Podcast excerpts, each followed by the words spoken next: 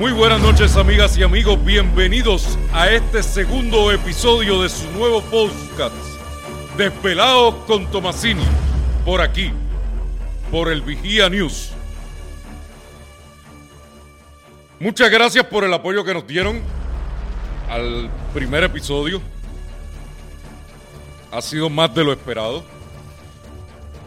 Y quería aprovechar también, ya que ha sido tanto el apoyo que ha tenido el podcast en su primera edición, para disculparnos, ya que en la primera edición, los primeros 20 minutos del podcast, tuvimos una situación con el sonido que eh, nos comprometimos a corregirla a partir de hoy y así lo haremos. Así es que es un placer estar nuevamente con ustedes esta noche aquí en Despelados con Tomasini por el Vigía News.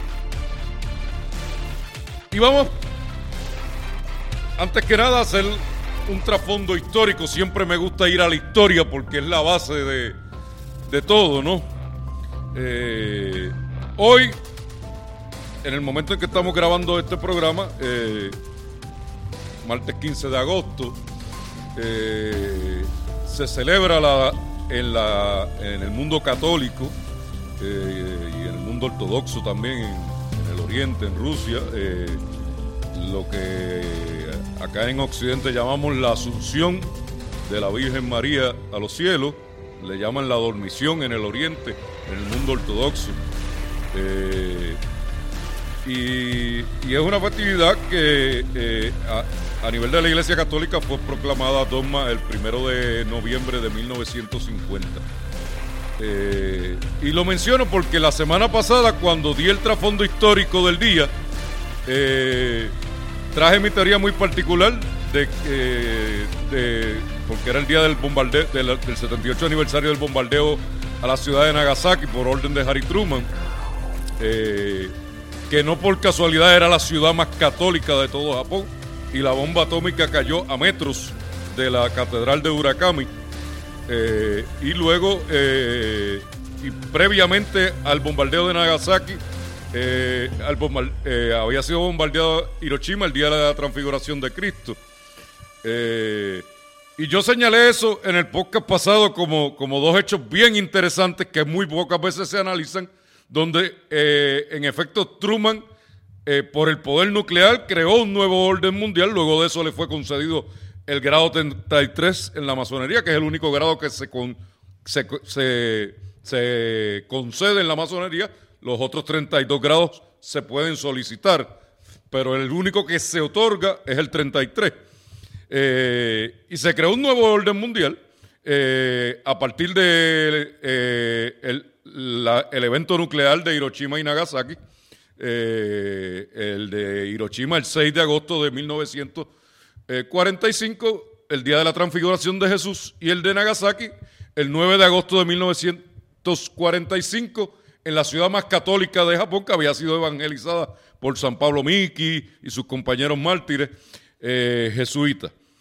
Y había mencionado en el podcast pasado, curiosamente, que eh, cuando la revolución nacionalista de 1950, que Muñoz Marín intentó eh, hacer pasar la revolución nacionalista como una revueltita de dos o tres loquitos locales, liderados por don Pedro Albizu Campos, para desmentir eso, don Pedro Albizu Campos dio la orden de atacar al presidente Truman, al hombre que, que creó el nuevo orden mundial en Hiroshima y en Nagasaki, lo que hoy día se conoce en historia como la doctrina Truman, el poder por la fuerza nuclear, por la fuerza de disuasión nuclear, y el orden mundial dirigido por las Naciones Unidas en un Consejo Nacional de Seguridad, donde el, poder real lo tienen cinco países, que fueron los cinco países que vencieron en la Segunda Guerra Mundial, luego de las bombas de Hiroshima y Nagasaki, que fueron Estados Unidos, Rusia, China, Francia y el Reino Unido o Inglaterra, como algunos le llaman. Eh, y había mencionado que eh, el hombre que intentó ajusticiar a Truman y cayó en combate se llamaba Griselio Torresola. y que Oscar Collazo, otro nacionalista, católico, albizudista, creyente en la independencia para Puerto Rico, también participó de ese intento de ajusticiar a Harry Truman, desde mi punto de vista, de asesinarlo desde el punto de vista de otros. Eh, eh, y eh, eso ocurrió el primero de noviembre de 1950. Pues curiosamente el primero de noviembre de 1950 fue el día en que el Papa Pío proclamó el dogma de la Asunción de la Virgen María a los cielos lo que en Oriente, en el mundo ortodoxo, que ahora está tan de moda el rito oriental por la guerra de Ucrania, hemos visto cómo se ha dividido eh, la iglesia ortodoxa, que es la misma que la católica, la única diferencia es que pues, no, no reconocen la primacía del Papa como el primer obispo entre los demás, sino como un primus inter pares, es uno más entre iguales, es la única, la única cosa que nos distingue a los ortodoxos, que de facto es la religión oficial de Rusia, y el catolicismo, que de facto es la religión primordial en Occidente.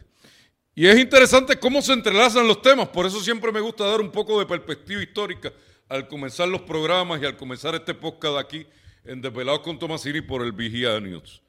Habiendo dado ya ese trasfondo histórico y habiéndole empatado con el de la semana pasada, vamos a discutir en primera instancia las noticias más importantes en nuestra ciudad de Ponce esta semana. En primer lugar, eh, la semana pasada en su nuevo podcast, también por aquí, por el Vigía News, el palo de los análisis, donde van a estar todos los podcasts de análisis para que usted tome su decisión informada en estas elecciones. Tato León entrevistó en privilegio personal, que es como se llama el podcast de Tato aquí en el Vigía, a Luis Rivera. Luis Rivera eh, dijo en ese podcast, Luis Rivera es exalcalde de Comerío, eh, y Tato lo tuvo aquí en, su podcast eh, Privilegio Personal, que se transmite por aquí por el Vigía News, en sus distintas plataformas. Y Luis Rivera dijo algo que quizás pasó desapercibido, ¿verdad? Pero creo que es importante analizarlo en este programa. Dijo que ya él no era el director de campaña de Pablo Colón, que ahora es el presidente, y cito, de la campaña del licenciado Pablo Colón Santiago, y que su rol ahora va a ser más un rol de estratega. Esas fueron las expresiones del exalcalde de Comerío, Luis Rivera, sobre lo que va a ser su rol en la campaña primarista del licenciado Pablo Colón Santiago por el Partido Nuevo Progresista aquí en Ponce. Y son expresiones que hay que diseccionarlas, analizarlas, que yo creo que merecen un análisis. ¿Qué quiere decir que ya no va a ser el director de campaña, sino el presidente? Que ahora su rol va a ser más como de estratega, siendo presidente y no director. ¿Es que acaso a Luis Rivera le están dando ese título como un premio de consolación? Y como rumoran algunos, el ex administrador de la ciudad de Ponce y ex superintendente del Capitolio bajo Tomás Rivera Chat, no se le debe olvidar a nadie, Eliezer Velázquez Quile estaría tomando las riendas de la campaña. Pregunto. Yo solo pregunto, ¿verdad? Pero a mí me resultaron muy interesantes las expresiones que Luis Rivera hizo en su podcast la semana pasada, en el podcast de nuestro compañero Tato León, privilegio personal, aquí por el Vigiano. ¿Quién va a tomar las riendas ahora de la campaña? Es que Luis Rivera ya no estaba dando pie con bola y lo metieron le pusieron un título honorario de presidente de la campaña y un rol de estratega, o sea, de dar consejitos como buen viejito. como buen político y exalcalde de Comerío que fue, y ahora van a traer a otra persona que algunos rumoran que puede ser el ex superintendente del Capitolio y es administrador de la ciudad, el Velázquez Quiles. Hay otros nombres que se han mencionado que todavía no ¿verdad? he podido confirmar, pero vamos a estar indagando sobre eso. Porque queremos saber qué está pasando en la campaña de Pablo Colón. Que como dije la semana pasada y vuelvo a repetir ahora, está ejecutado de la investigación del Departamento de Justicia y no está fiscalizando esta administración. Y yo no quisiera pensar que como Pablo fue popular toda la vida, la razón por la que Pablo no está fiscalizando es porque se está concentrando en que lo acepten a él en el PNP. Yo no quisiera pensar que es eso. Pero a uno le da esa impresión, a uno le da esa impresión de que como él sabe que toda la vida fue popular y financió al Partido Popular, porque eso está probado. Los récords están ahí, Pablo no puede negar su historia y él no la niega, yo se lo reconozco. Pero él sabe que el 12% que sacó Banch, reconocemos que Pablo ganó la presidencia del PNP en Ponce con un 12%, con un 88%, pero el 12% que sacó Banch es la base ideológica ultraestadista, la ultraderecha, los Luis Quirindongo de la vida, mi amigo, historiador, el hombre que mantiene viva la, memoria de don Luis Aferré, que trajeron a doña Teodi Fejé allá al evento que se dio en, en, un restaurante por allá por la urbanización Los Caobos. ¿Eh?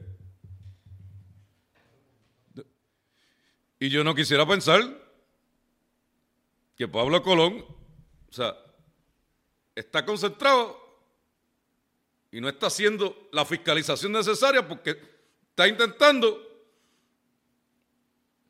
que lo acepten como PNP. Todos sabemos que él se hizo PNP por la mitad con Rivera Chá y por la yegua y los potros que ambos aman ese mundo. Vamos. Y todo el mundo tiene derecho a cambiar en la vida. Tomasini no es el mismo que hace 20 años. Todo el mundo evoluciona, la gente cambia. Si hasta Juven Vejiel lo dijo, yo que soy independentista, hasta el propio Juven Vejiel lo dijo, que el, mejor, que el Partido Popular era el mejor semillero de estadistas en Puerto Rico. Si es que a mí no me sorprende que Pablo se haya cambiado al PNP, pero quizás haya un problema de aceptación en el PNP. Ese 12%, esa ultraderecha estadista, o esa base ideológica, porque yo respeto mucho a los estadistas, que creen en la descolonización de la patria también. De otra forma distinta a la que yo creo, pero creen en la descolonización de la patria. Como yo siempre he dicho, esto hay que resolverlo para un lado o para el otro. Estadidad o independencia, no hay más nada. La colonia se acabó. Y entonces, esa situación, esa declaración que dio Luis Rivera aquí en el podcast de nuestro amigo Tato León, privilegio personal, por aquí por el Vigianius, a mí me llamó mucho la atención. Básicamente da la impresión de que a Luis Rivera lo relegaron, le dieron un título honorario eh, de presidente de la campaña, ahora su rol va a ser más de asesor y van a nombrar a otro director de campaña. ¿Será Eliezer Velázquez Quiles como alguna gente rumora? No lo sé, de verdad no lo sé. Pero sería interesante porque todo el mundo sabe que Pablo llegó al PNP por su amistad con Tomás Rivera Chat, por su amor por las yeguas y los caballos. ¿Eh? Y entonces no me sorprendería que el superintendente del Capitolio, bajo la presidencia de Tomás Rivera Chat, cuando, Tomás Rivera Chat era presidente del Senado, administrador de la ciudad bajo Mayita Meléndez, incluso cuando Eliezer se buscó el caso de los mármoles desaparecidos, pues Pablo quien lo defendió. No me sorprendería que ahora lo nombren director de campaña, pero eso es una especulación.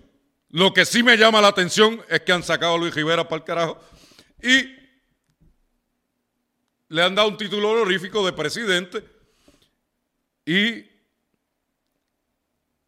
ahora él va a ser más como un asesor. según se dijo aquí, en privilegio personal con Tato León. Pablo, mijo, ponte las botas. Yo creo que te están aceptando en el PNP. Para ser honesto, yo vi tu reunión la semana pasada en la Unión de Trabajo de Muelle, que eso es como el burdel del barrio, le prestan el local a todo el mundo. Pero bueno, eso es otro tema. Eh, y vi que había mucha gente allí, de la vieja guardia, de la vieja guardia del PNP, que se está uniendo a esa campaña. Pero no veo que esté fiscalizando. No veo que esté fiscalizando al alcalde y creo que estás recostado esperando a ver qué hace el FEI. Y yo creo que el FEI va a actuar. Pidió los 90 días porque obviamente el FEI trabaja por contrato y todos sabemos que los fiscales necesitan extender el contrato un poquito más, eso todos lo sabemos, pero va a llegar en el timing justo. En octubre, y le van a presentar denuncias al alcalde, esa es mi opinión personal y mi creencia, y en alguna de ellas va a haber, si no en todas, causa probable. Y el alcalde va a tener que renunciar tanto a su posición como a su candidatura, por supuesto. Porque ya Jesús Manuel Ortiz se comprometió que si había causa probable en una sola denuncia que le presentaran en regla 6, le pedía la renuncia inmediatamente. Y yo esperaría que el presidente del Partido Popular tenga palabra, porque ya lo dijo. Yo sé que si hubiera ganado Javi, a lo mejor Javi le hubiera tirado la toalla. Pero la realidad que ganó Jesús Manuel para bien o para mal. ¿Qué pasará con Jesús Manuel en primaria? es otro tema. Pero el alcalde la tiene seria. Vamos. El alcalde la tiene seria. Aquí, o sea, la información que ha trascendido, o sea, es que este alcalde, o sea, en medio de una crisis personal con su señora esposa, este, terminó durmiendo en un hotel de la ciudad y su señora esposa alegadamente lo amenazó de que si seguía sacando chavos de su dinero personal, él lo iba a dejar para siempre. Eso es lo que se alega que pasó. Que Milladi lo amenazó y él terminó durmiendo en un hotel de la ciudad. Para que entiendan bien, porque alguna gente me pregunta, oye Tomasini, pero como un tipo millonario por 50 mil pesos le pasan estas cosas. Bueno, pues esa es la explicación. Es mi opinión personal y es lo que yo pienso y creo y atando cabos, ¿verdad? Se sabrá la verdad cuando se haga público el sumario fiscal, cuando salgan las denuncias. Pero mi impresión, mi opinión personal es que el alcalde fue amenazado por Millada y por su esposa de que si seguía sacando de su dinero personal, ella lo dejaba para siempre. Y lo botó de la casa. Y el alcalde se dejó llevar por una gente que por ahora no voy a mencionar. En su momento los voy a pegar aquí. Pero por ahora no voy a mencionar. Y cogió el préstamo. Pienso yo, eso se, ¿verdad? Lo evaluará el FEI y lo evaluarán los tribunales. Esto es lo que yo pienso, atando informaciones periodísticas, atando oído en tierra, como siempre. Y el alcalde se metió en el dichoso préstamo este de 50 mil pesos. Y después, alguien que todavía no voy a mencionar porque en su momento saldrá, y no lo quiero quemar porque quizás es un testigo cooperador en este caso, este, pudiera ser, ¿verdad? No estoy seguro. Eh,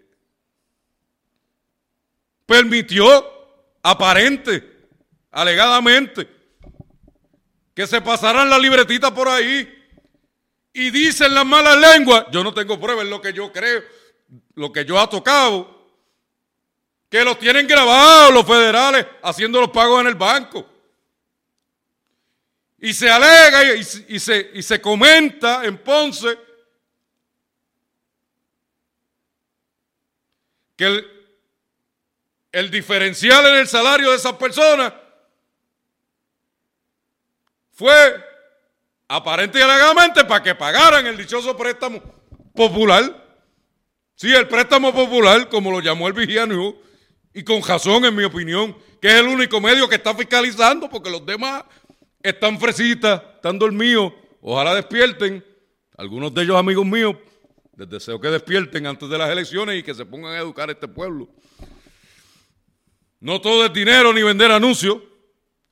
Hay una labor, es importante vender anuncios porque todo el mundo tiene que sobrevivir, todo el mundo tiene que comer, pero hay una labor de educar, hay una labor de llevar a un pueblo de manera informada ante un proceso electoral que se avecina. Primero un proceso primarista, luego una elección general. Y veo que lo único que lo está haciendo es el vigía. No sé qué le pasa a los demás. Se lo sigo advirtiendo. Dicho eso, explicado lo que yo pienso sobre la situación del alcalde, Pablo se está recostando de eso. Y yo sé, aquí en Ponce todo el mundo sabe que el alcalde va preso.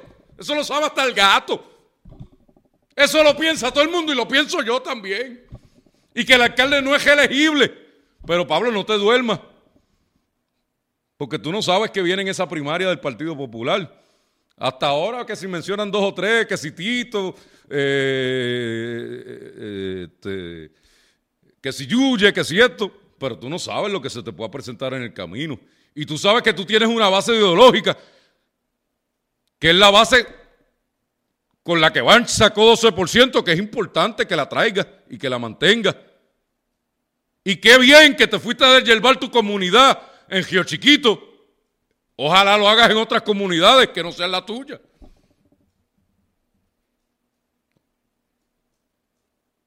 Yo creo que fue una buena idea. Una pena que lo hiciste en tu barrio y alguna gente entonces te criticó porque piensan que estás limpiando tu barrio, que no hay nada malo. Yo creo que fue una buena estrategia de campaña lo que hiciste, para serte honesto, Pablo. Yo creo que fue una buena estrategia, pero debes hacer eso en otras comunidades.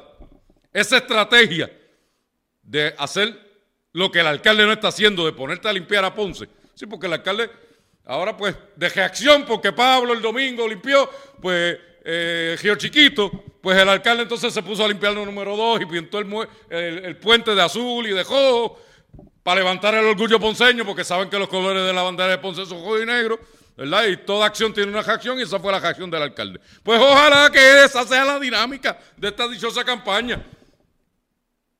Eso es campaña de verdad. Que tú te pongas a limpiar y el alcalde se vea desesperado y limpia el otro día. Lo que pasó domingo y lunes. Eso es campaña de verdad. Ojalá la campaña fuera así. Que tú limpies hoy y el alcalde vaya mañana a limpiar. A ver si le echamos para adelante esta ciudad que está asquerosa. Esta ciudad está asquerosa. Nos tienen heridos el orgullo ponceño, lacerados, nos tienen el pecho y nos tienen altos los políticos, porque Mayita hizo cuatro años espectaculares. Los últimos cuatro años no hizo nada y pagó la factura.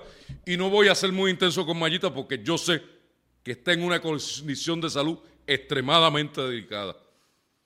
Y es una persona que yo quiero mucho y le deseo que Dios la salve, pero yo creo que el pueblo de Ponce tiene que orar mucho por la salud de la ex alcaldesa Mayita Meléndez, independientemente de líneas partidistas. Por eso no voy a entrar mucho en lo que fue la administración de Mayita Meléndez.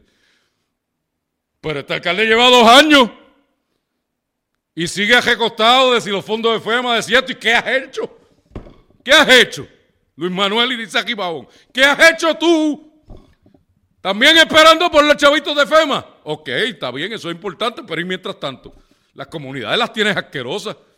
Ahora te pusiste a limpiar el lunes porque Pablo limpió el domingo en su, en su barrio. Pues ojalá esa sea la campaña. Ojalá que esa sea la campaña de verdad en este país, en este pueblo, en este municipio nuestro que adoramos tanto, en esta honrosa ciudad de Ponce fundada en 1692 y que se le dio título de ciudad en 1787, si no me equivoco. Pero fueron fundados en 1692, eso nadie le quepa duda. Ahora también esta semana a Pablo le salió otro candidato primarista, el ex juez municipal en Peñuelas y actual abogado con práctica privada en la ciudad de Ponce, Marcos Marcucci Sobrado. Marcos Marcucci Sobrado aparenta ser un nuevo candidato primarista que está retando a Pablo Colón Santiago, al licenciado Pablo Colón Santiago. La verdad es que Marcos lo conocen, en mi opinión, más en Peñuelas que en Ponce, porque fue mucho tiempo juez allá. Y Yo no sé quién lo está financiando. No sé a quién responde. Yo no quisiera pensar que Pedro Mateo, el papá de las hijas de Mayita, está detrás de esto. Yo no quisiera pensar que ese va a ser el candidato del pierluisismo en lugar de Larry Sihammer, que es el que todo el mundo desea, pero yo entiendo que Larry es más papá y no quiere. ¿Ves?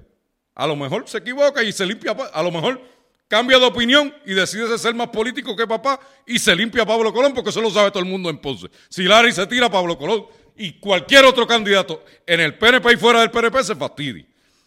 Pero por ahora Larry ha preferido ser papá para no hacerle daño a sus hijos, que tienen una vida empresarial y unos contratos sustanciales muy honjosamente y no quiere hacerle daño a sus hijos. Entonces, pues, eh, yo no quisiera pensar que el candidato del pierluisismo ahora es Marco Mancuchizo Obrador, que lo conocen más en Peñuela que Ponce, porque toda su vida fue juez municipal en Peñuela. Vamos. Yo no quisiera pensar eso.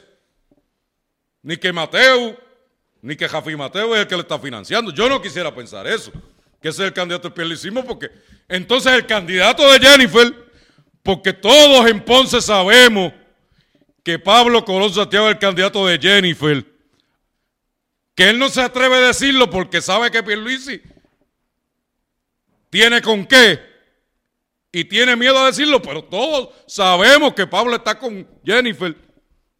Hasta él lo ha admitido. Hasta él lo ha admitido en conversaciones no fuera de récord, pero digamos en un que no están siendo grabadas. Hasta él lo admitió porque yo estaba presente. Yo no quisiera pensar que al candidato de Jennifer en Ponce, Pablo Colón Santiago, el pierluisismo le va a tirar a Marco Marcucci sobrado. Mejor que no le tiren a nadie que haya un candidato unitario en lugar de hacer los planchas, de verdad. Obviamente el alcalde de Ponce, ese va preso, pero Pablo, no te duermas. Este se va preso en octubre, en mi opinión.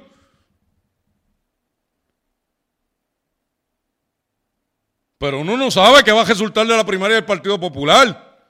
Hasta ahora lo que han salido por ahí, lo que se menciona son las charnitas de Tito Fulqué, que se da pena porque como representante del precinto de 61 no ha hecho, un divino. Yo vivo en el precinto 61 y puedo dar fe que no ha hecho un divino. Más allá de dejar una caja de agua cuando, cuando Fiona. Eh, y hacer fiero de que iba a traer la luz cuando él no podía hacer eso. Tú no prometes lo que no vas a hacer. Nunca le digas un embuste a un elector, Tito. Fulquet. Y el otro Yuye, el de turismo. Bueno, está bien, limpió la playa el Tuque, qué bueno. Por las empresas hoteleras que hay allí, los distintos desarrollos económicos que hay allí, algunos de amigos nuestros. Que se atribuye ahora a los martes de mercado que se celebra esta noche. Aquí en Ponce. Bueno, ha hecho algo con eso, aunque todos sabemos que Beatriz Gifco, el Bajo Mallita, hizo mucho más. Pero Yo creo que Pablo no debe dormirse. Yo creo que Pablo no es una persona mala, tan mala como la pintan. Pero juntarse con Jennifer le va a afectar. Puede terminar sacándole un candidato primarista, que ahora dicen que es Marco. Yo no creo que termine siendo Marco. Sería muy bruto el pierluisismo si pone a Marco Marcucci Sobrado como candidato. Lo más astuto que podría hacer el pierluisismo en Ponce sería poner a Larry y Hamel Rodríguez como candidato a la alcaldía de Ponce. Pero hasta el momento Larry no quiere porque él siempre ha sido primero papá, antes que político. Y yo se lo respeto, porque es un hombre honrado. No es perfecto, pero es un hombre honrado. A quien conozco y doy fe de eso. Pero por ahora el que está es Pablo. Así que Pablo, tú eres el que está, tú eres el presidente. Hasta ahora eres el único candidato que ha anunciado claramente que va a ser candidato. Pues coño, echa para adelante. Pablo, no te recuestes. No te recuestes. Hasta ahora lo mejor que has hecho fue lo que hiciste el domingo. Limpiar el barrio chiquito donde tú te criaste y el alcalde tuvo que reaccionar limpiando la número 2 el lunes. Ojalá esa sea la campaña. Eso es lo que yo más deseo, que esa sea la campaña. Por otro lado, hablando también de aquí de la primaria en Ponce, aquí en el Vigía News se resaltó esta semana unas expresiones que el alcalde de Ponce, Luis Manuel Irizarri Pavón, hizo el sábado pasado eh, en el programa de nuestro amigo y colega Ricardo Ramírez, y el Vigía lo resaltó y fue una de las grandes noticias de la semana en el Vigía, donde el alcalde acusaba al licenciado Pablo Colón Santiago de no tener dignidad, y estoy citando al alcalde Luis Manuel Irizarri Pavón, de no respetar a las mujeres ni a la familia. Esas fueron las expresiones hechas por el alcalde Luis Manuel Irizarri Pavón en el programa de Ricardo Jamírez el sábado y que como siempre resaltó el vigía durante toda la semana y ha sido la noticia más vista, aparte de nuestro podcast, ¿verdad? En el vigía news esta semana.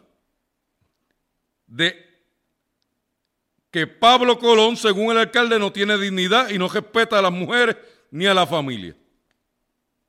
Ante esto, eh, el licenciado Pablo Colón Santiago le ripostó al alcalde en unas declaraciones que envió acá a la redacción del Vigía News y que se publicaron también en el Vigía, no podía ser en otro porque los demás están durmiendo, este, que una persona señalada y probablemente acusada no puede hablar de dignidad. De manera que tenemos aquí un alcalde que se enchismó porque todos sabemos que hay alguien en la campaña de Pablo que no sé si todavía está o lo votaron. Uno chiquito, bajito, prieto, pero nada tiene que ver con su color de casa, sino su forma de ser. Pero lo digo porque los que son saben quién son. No quiero mencionar el nombre porque la, persona es tan jata que de verdad no quiero ni mencionarlo. Ya le ha hecho, le hizo daño a otro candidato a alcalde en el pasado y se lo va a seguir haciendo a este. Es un gatillero de eso, que supuestamente hizo unas expresiones contra la señora esposa del alcalde y por eso es que el alcalde todavía aparentemente está ofendido. Pero obviamente han sido unas expresiones que han sido pues eh, eh, las que más se han discutido en la ciudad esta semana. Yo les voy a dar un consejo a los dos. Ustedes dos van a la misma iglesia. Eso lo han dicho los dos públicamente. Pablo y el alcalde Luis Manuel Isaac Pavón, el candidato del PNP y el actual candidato del Partido Popular van a la misma iglesia. Creo que esa iglesia también va Eliezer Velázquez Quiles, que se rumora que ahora va a ser el director de campaña luego de que le dieran el título de presidente como consolación a Luis Rivera la semana pasada. Me han dicho que otras personas que todavía no he confirmado, pero ya tengo una listita por ahí, todos van a la misma iglesia. Yo estoy loco por saber qué iglesia es, porque el cepillo en esa iglesia debe estar brutal, hermano. El cepillo, eh, la verdad que ese pastor está brutal. O sea, tiene al candidato del PNP, al alcalde de Ponce, al posible director de campaña de Pablo Colón, Eliezer Velázquez Quiles, y a unas cuantas personas más que todavía no he confirmado. Los tiene sentados todos en el mismo banco todos los sábados y domingos. Yo quisiera pensar que un pastor de mucha fe, ¿verdad? Que está ahí de verdad por dignidad y no por pasar el cepillo. Pero viendo el nivel socioeconómico de la gente que está yendo a esa iglesia, yo no quisiera pensar que ese pastor o pastora, porque todavía no he averiguado bien cuál es la iglesia, pero vamos a ir y vamos a hacer la investigación y le vamos a caer allá. Porque hay que saber cuál es la iglesia que tiene al alcalde y a su primer contendiente, y, y al director de campaña de su contendiente, y a medio mundo en Ponce yendo para allá. Yo me sospecho cuál es, pero todavía no voy a decir mucho. Miren, les voy a dar un consejo, como compañeros de iglesia que son. Alcalde, deja el chisme con y que todo el mundo sabe que su esposa lo hundió en el programa con Padre Orlando. Y ya, y fue honesta y dijo lo que pensaba y se le respeta la honestidad a su señora esposa, vamos. Y Pablo, deja de estar recostando del caso. Y dejen esa tiradera. Mejor hagan lo que hicieron el domingo y el lunes. Pablo se fue a limpiar el barrio chiquito, que fue donde él nació, Y el alcalde se puso a limpiar la número 2 y a pintar los puentes de azul, de rojo y negro, que son los colores de la ciudad. Esa es la campaña. Hagan eso, caramba. Viene, vamos a hacer eso, los gestos a los dos públicamente, a que esa sea la campaña. Uno limpia hoy y el otro limpia mañana. Por su parte, también el Partido Independentista Puertorriqueño todavía no se recupera de la traición del presidente que renunció y se vendió como lechón de a peso la semana pasada, Ángel Coma, que traicionó su ideal de independencia, traicionó la confianza que le fue depositada como presidente del PIB y prefirió irse con el, con el alcalde de Ponce a dirigir el proyecto de ayuda al empleado, que como dije la semana pasada es psicólogo industrial y tiene la preparación y sabemos que su compañero consensual, Omar Ruiz, es el director de educación municipal. Y que la vicealcaldesa popular, Marlí Cifre, su amiguita, y se pasan viajando allá, y las mujeres, y para arriba y para abajo, y le da like a todo lo que él pone en Facebook. Lo sabemos. Por cierto, Marlí, no te viste que no va, ¿sabes? Si el alcalde se lo llevan en octubre, tú no vas a ser la alcaldesa, ¿sabes? O va a ser Frankie o va a ser Manolo, uno de los dos. Pero tú no vas a ser la, alcalde, alcaldesa. A ti te pusieron ahí. Porque tú eras la plumita que atraías a los liberales, izquierdosos, a la comunidad LGBT. Por eso te pusieron ahí. Digo, y sabemos que tuviste con el alcalde en Ponce para Medical Group cuando el alcalde tenía ese grupo médico. Ahora creo que lo tiene un fideicomiso ciego, de esos que son ciegos, pero todo el mundo lo ve. Pero eso es otro tema. Tú no vas a ser la alcaldesa, te lo digo desde hoy. Si el alcalde se lo llevan, tú no vas a ser la alcaldesa. No sé quién va a ser, pero me sospecho o que va a ser Frankie, el administrador de la ciudad, o que va a ser Manolo, el secretario municipal. Uno de esos dos me sospecho que va a ser, pero no va a ser tú. Así es que, bendito Maljuí, tu marido nos traicionó aquí en el PIB. y, el alcalde le dio un guisito en el, proyecto de ayuda al empleado, a dirigir la oficina del proyecto de ayuda al empleado municipal. Y tiene la preparación, te lo reconozco. Te lo reconozco, Mal, te lo reconozco, Ángel. Pero eso no es tener valores, eso no es tener ideales. Shame on you, Ángel. Shame on you. Eso se le llama traidor. Y nada más que traidor. Pues el PIB se anda recuperando de esas todavía y José Víctor Madera está empezando a tomar nuevamente las riendas del partido. El líder de verdad del sur de Puerto Rico, con Justiniano, el único asambleísta que ha fiscalizado de verdad lo que no hace Pablo, lo que no hace ni tan siquiera el que quiere ser alcalde por victoria ciudadana. Hernández Lázaro, el primo del huevito el hijo de César Hernández Colón y sobrino nieto de Rafael Hernández Colón, que toda la vida ha dicho que es independentista, pero toda la vida él y su padre han guisado del Partido Popular, en particular su papá. Tampoco se atreve a hacer nada. El pico cuando se recupere del cantazo que nos dio Ángel, yo sé qué va a hacer. Porque yo confío en José Víctor Madera y confío en Justiniano y conozco su trayectoria. Lo único que yo espero es que a nadie se le ocurra en el PIB, como dos o tres han planteado, no con mucha fuerza como en San Juan, pero como dos o tres han planteado, que endosemos a Hernández Lázaro, al primo del huevito. ¿A cambio de qué? Tendría que darle la Asamblea Municipal completa mínimo al Partido Independentista para no endosar al primo del huevito. ¿Sabes? Que lo tengamos agajado por aquí. ¿Quieren alianza? Ok, pues danos la Asamblea Municipal. Es la única forma que yo aceptaría como independentista. Si no, mira, mejor voto Jaín por José Víctor Madera y por Justiniano para asambleísta antes de prestarle el voto a un tipo que está mudo, que tampoco está fiscalizando. El primo del huevito, Hernández Lázaro, el que quiere ser candidato de Victoria Ciudadana en Ponce. ¿Ah? ¡Qué bonito! Yo no quiero pensar en Hernández Lázaro, que una de las razones por las que estás callado es porque en tu partido le tiraron la toalla a Mariana Nogales cuando Mariana Nogales le encontraron causa en dos de los cuarenta y pico de cargos y que ahora van en alzada. La gente dice que esto se acabado, no, no se ha acabado. Le encontraron causa en dos, en dos de los cargos. Ah, que el FEI falló.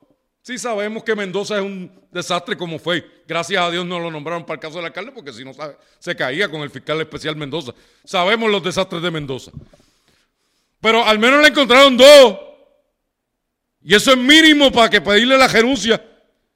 Y entonces yo no quisiera pensar que la razón por la que tú, Hernández Lázaro, que quiere ser candidato a alcalde de Ponce por Victoria Ciudadana, estás callado, es porque sabes que si fiscalizas al alcalde que está siendo investigado por un FEI y que en mi opinión personal va a ser denunciado y se le va a encontrar causa en octubre al alcalde por delitos mucho más graves,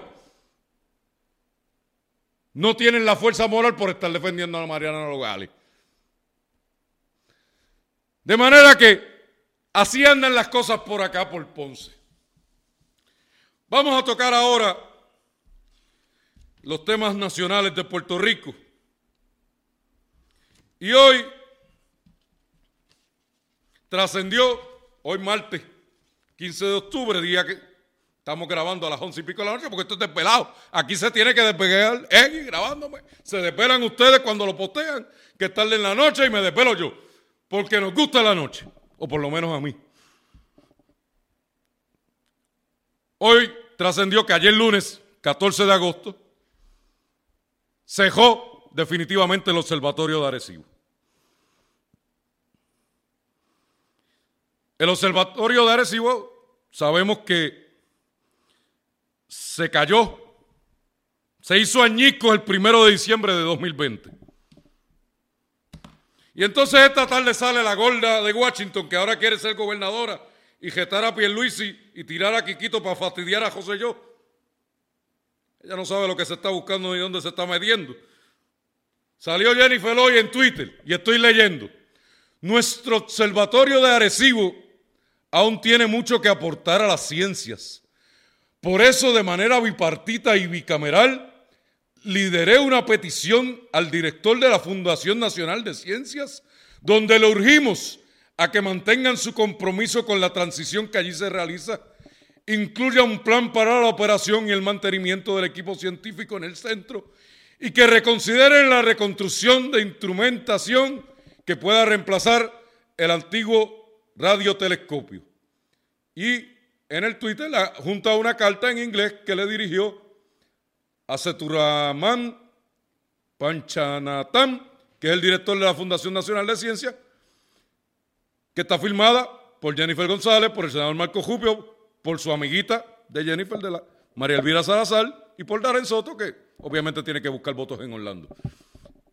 Y sabe que para alguna gente este tema del radiotelescopio de Arecibo es un tema importante. Miren, vamos a decirle la verdad que al pueblo, para que no sigan soñando con pajaritos preñados. Esa historia de que el radiotelescopio de Arecibo era para hacer la investigación, de que ahí se comunicaban con los ovnis, toda esa mitología de películas que se han creado. Que Adamonzón y, y, la otra de, que ahora está en el Canal 9, Débora Martorell, se echaron a llorar el primero de diciembre cuando se derrumbó el radiotelescopio de Arecibo. Eso es un cuento de camino. Sí, hay algunas funciones eh, científica se descubrió la rotación de Mercurio en el, telescopio de Arecibo, se han descubierto otras cosas, pero eso ya está anticuado. Ustedes quieren saber la verdadera razón por la que en 1963, primero de noviembre de 1963, importante el año 63, un año después de la crisis de los misiles en Cuba, se creó el radiotelescopio de Arecibo se creó porque eso realmente en ese momento era fundamental para la seguridad nacional de Estados Unidos a menos de un año de la crisis de los misiles en Cuba. Porque la función del radiotelescopio de Arecibo, La razón por la que los americanos metieron el billete que metieron el primero de noviembre de 1963 fue porque a través del radiotelescopio de Arecibo tú podías escuchar la detonación de un misil nuclear en la ionosfera, en un mundo donde todavía los satélites no estaban muy desarrollados. Y aquí, como siempre, la gente la tienen ignorante, por eso es que tenemos que hacer programas como este, para educar a nuestro pueblo. Y para que no vengan políticos idiotas como la gorda de Washington, Jennifer González, que ahora quiere ser gobernadora para jetar a Pierluisi y poner bendito a Quiquito, a a Ricardo José yo. Que se los van a limpiar a los dos, pero bueno, ella quiere suicidarse y hay que dejar a veces a la gente que se suicide. Políticamente hablando, por supuesto. Le escribió hoy y publicó en su cuenta de Twitter a Jennifer una carta al director de la Fundación Nacional de Ciencias para que no cierren el radiotelescopio de Arecibo. Le da tanta javia a uno que hasta las velas se caen aquí. Hasta las velas compillo una por ahí ahora, de la javia que le da uno. Cuando ve estos políticos ignorantes y estos políticos que no saben la razón por la que los americanos, el primero de noviembre de 1963, crearon el radiotelescopio de Arecibo. Bendito Jennifer, quédate tranquila en Washington, ya tú tienes seniority. Pero yo sé que no, que te entró el culillo, que tú quieres ser gobernador ahora, que celebraste y bailaste y brincoteaste la semana pasada celebrando tu cumpleaños y pasando el cepillo en el, en el, en el Hotel San Juan, donde mismo te casaste casualmente, ¿verdad? Las vidas tienen muchas casualidades, ¿no? Bendito Jennifer. Deja esa vaina del radiotelescopio de Arecibo. Y el otro tema importante a nivel nacional que me pareció que era necesario comentar en el programa de hoy es el tema del el veto que el gobernador le dio al código electoral, que fue aprobado por el Partido Popular en Cámara y Senado con el apoyo de las minorías, tanto del PIB, lamentablemente, como de Victoria Ciudadana, como de Proyecto de Dignidad. Y se ha formado un pleple ahí entre, entre Antonio Toñito Cruz, que es el comisionado electoral de, eh, eh, el, eh, el, encargado de asuntos electorales de, de, Jesús Manuel y Vanessa Santo Domingo, y tienen un chisme en Twitter, llevan toda la semana con esa historia. Mira, la realidad, yo no soy PNP, pero Pedro Pierluisi, la razón que dio, tiene razón. Aquí lo que están buscando es cortar el voto de, las personas de 60 años o más. De, destruir por legislación lo que fue la resolución CEAC 20 Jaya 248, donde unánimemente se decidió expandir la ley por la vía de resolución de la Comisión Estatal de Elecciones para que las personas de 60 años más pudieran votar. Todos somos patria, todos somos ciudadanos. Ah, que el Partido Popular, el PIB, Victoria Ciudadana y, y quizás Proyecto de Dignidad, que votó a favor de eso, no sé por pues, entienden que, que que había que hacer un nuevo código electoral. Todos estamos de acuerdo con que hay que hacer un código electoral, pero no quitándole el voto a las personas de 60 años o más. Claro que sí. Ahora ayer, en el lavatón, perdón, en el maratón que hicieron los populares, aprobaron una resolución dándole poderes plenipotenciarios a Jesús Manuel para que negociara con el gobernador. Mire, el gobernador. Jesús Manuel no es legislador ya. Creo, si no me equivoco, yo creo que, o si lo es, no, no es presidente de ningún cuerpo. O sea, Jesús Manuel es presidente del Partido Popular y fue senador una vez, creo que ya no lo es. Puede que se me escape y me esté fallando la memoria ahora. Hay que hacer un nuevo código electoral, el mismito que aprobaron, pero no privando a los viejos del voto. Por cogeo a los 60 años y empujando que sea a los 80. Yo sé que al PNP le convienen los viejos, porque se ha, se ha creado aquí una dinámica que Victoria Ciudadana y algunos sectores del PIB también piensan lo mismo. pero sobre todo Victoria Ciudadana, es que nosotros ganamos con los jóvenes y que el PNP gana con los viejos. Entonces, esto tiene trancado un código electoral que Puerto Rico necesita, que el gobernador lo vetó precisamente por esa razón. Y yo creo que deben sentarse a discutir el gobernador, los líderes legislativos, a resolver este asunto.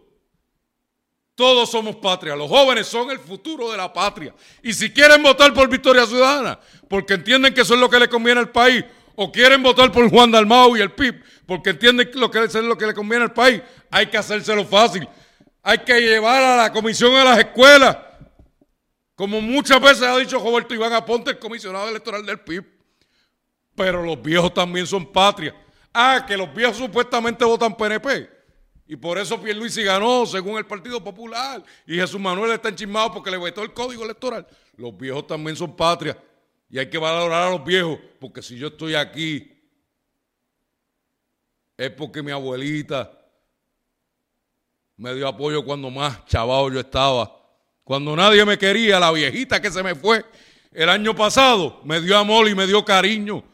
Y era PNP y yo la llevaba a votar a la primaria del PNP y yo soy independentista y ella nunca me rechazó. Y las dos veces que cogí para asambleísta votó por mí.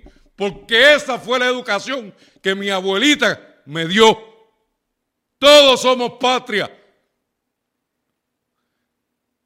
El gobernador tiene razón en haber vetado el código electoral por querer excluir el voto por coger a los viejos de 60 años, que muchos de ellos, aunque digan que 60 años no es mucho, ya no pueden ni con el alma para ir a hacer una fila de cuatro horas.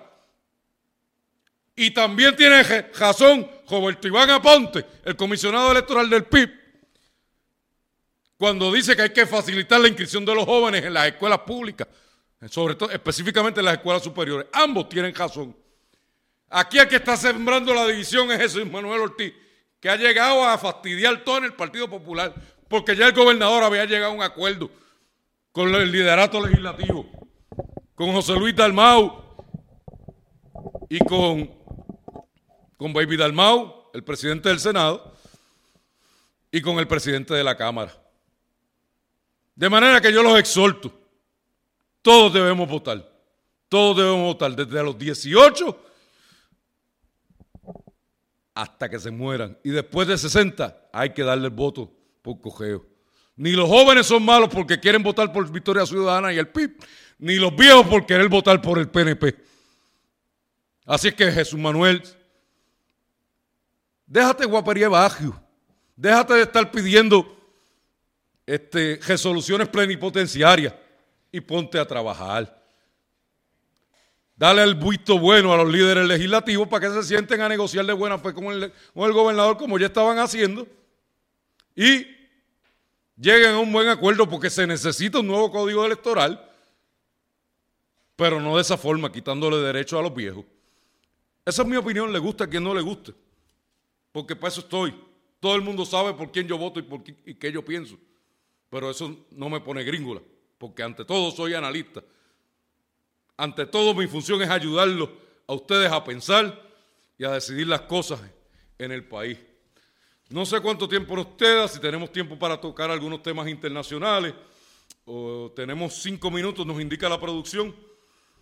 El pasado domingo fueron las elecciones en Argentina eh, sorpresivamente para muchos ganó Javier Milei. Eh, en las pasos, no fueron elecciones, fueron las primarias abiertas, simultáneas, obligatorias, un sistema muy particular, pero Javier Milei sacó 30%, lo que lo pone muy cerca de la presidencia argentina eh, en octubre, si no me equivoco, que son las próximas elecciones en Argentina. va a ser bien interesante seguir de cerca ese proceso de cómo el liberalismo tipo Trump y tipo Bolsonaro de Javier Milei pudiera estar poniendo en peligro el kirchnerismo de Cristina Kirchner, de Alberto Fernández y de su nuevo candidato Sergio Massa, actual ministro de Economía de la Argentina, y de volver a alguien que es mucho más radical que Mauricio Macri, como lo es Javier Mayé.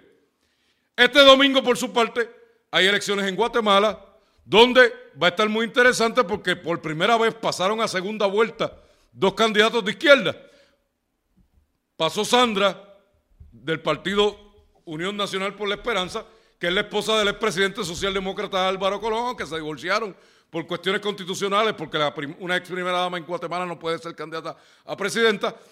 Pero Sandra pasó, y pasó por primera vez alguien que se llama Bernardo Arevalo, que se proclama admirador de Jacobo Arbenz, el presidente que fue derrocado por la CIA en la década de los 50. De manera que échenle un ojito a lo que va a pasar en Guatemala este domingo. Y este domingo también van a haber elecciones en Ecuador. Va a ser la primera vuelta donde la cosa se ha puesto interesante tras el asesinato triste y vil de Fernando Villavicencio, un candidato que yo creo que no tenía oportunidades de ganar, pero que sin duda alguna su asesinato, además de vil, además de demostrar que Ecuador tiene un problema de seguridad muy serio,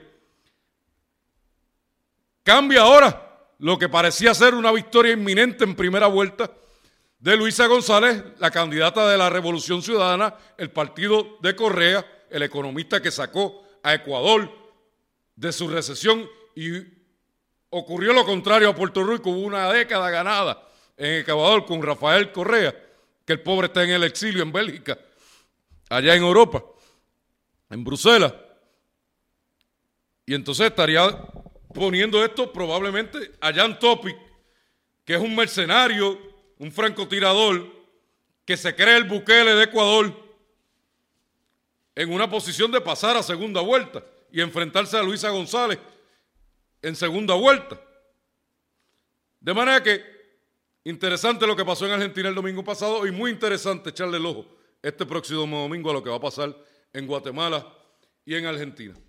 Acá vamos a seguir siempre con ustedes mientras Dios nos lo permita mientras el Vigía News lo, lo permita, con este su podcast Desvelados con Tomasini, aquí por el Vigía News y sus distintas plataformas, en los controles y en las cámaras y en los micrófonos, nuestro amigo y productor, dueño del Vigía, a través de su corporación Salida 99, Egui Majero, a quien agradezco poder estar aquí analizando para ustedes, educándolos para que se vayan preparando y tomen una buena decisión en las elecciones del 2020.